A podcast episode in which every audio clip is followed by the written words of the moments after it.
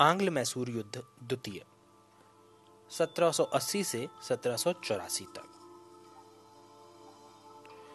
सत्रह ईस्वी में, यानी 1779 में, अंग्रेज़ों ने पश्चिमी तट पर फ्रेंच व्यापारिक बस्ती माहे पर अधिकार कर लिया और इस फ्रांसीसी उपनिवेश से हैदर अली के सामरिक संबंध थे। सामरिक संबंध होते हैं जो कि युद्ध में एक दूसरे की मदद करते हैं। वैसे संबंध थे यानी अच्छे संबंध थे।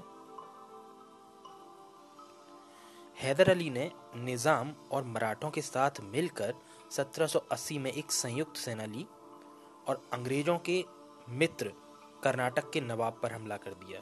उसने कहा, आप हमारे मित्र पे हमला करो, हम आपके मित्र पे हमला करेंगे। नवाब की ओर से लड़ने वाली अंग्रेज़ सेना को हैदर अली ने बहुत बुरी तरह परास्त कर दिया और कर्नाटक की राजधानी अरकाट पर अधिकार कर लिया।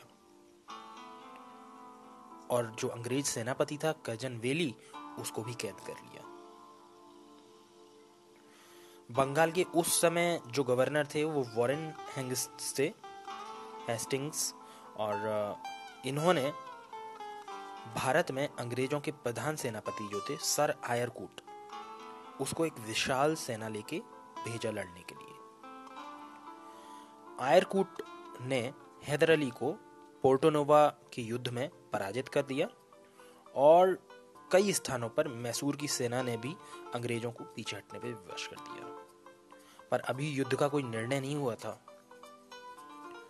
इसी बीच हैदर अली 7 सितंबर 1782 को एवं सर आयरकूट अप्रैल सत्रह को स्वर्गवासी हो गए। दोनों का निधन हो गया। युद्ध में अब मैसूर की ओर से हैदर अली का पुत्र टीपू सुल्तान था और अंग्रेज़ों की ओर से जनरल स्टुअर्ट। टीपू ने एक वर्ष तक युद्ध जारी रखा।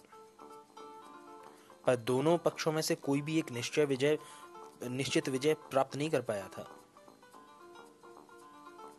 अब इसी बीच यूरोप में भी अंग्रेज़ों और फ्रांसीसियों के बीच संधि हो चुकी थी। तथा भारत में भी अब अंग्रेज़ और मैसूर दोनों पक्षों के बीच मंगलौर की संधि सत्रह सौ चौरासी ईस्वी में। दोनों पक्षों ने एक दूसरे के जीते हुए प्रदेश लौटा दिए, परंतु युद्ध का दूसरा दौर भी निर्णायक साबित नहीं हो पाया। तो अब अगला आएगा आंग्ल मैसूर युद्ध तृतीय, जो 1790 से सत्रह ईस्वी तक चला।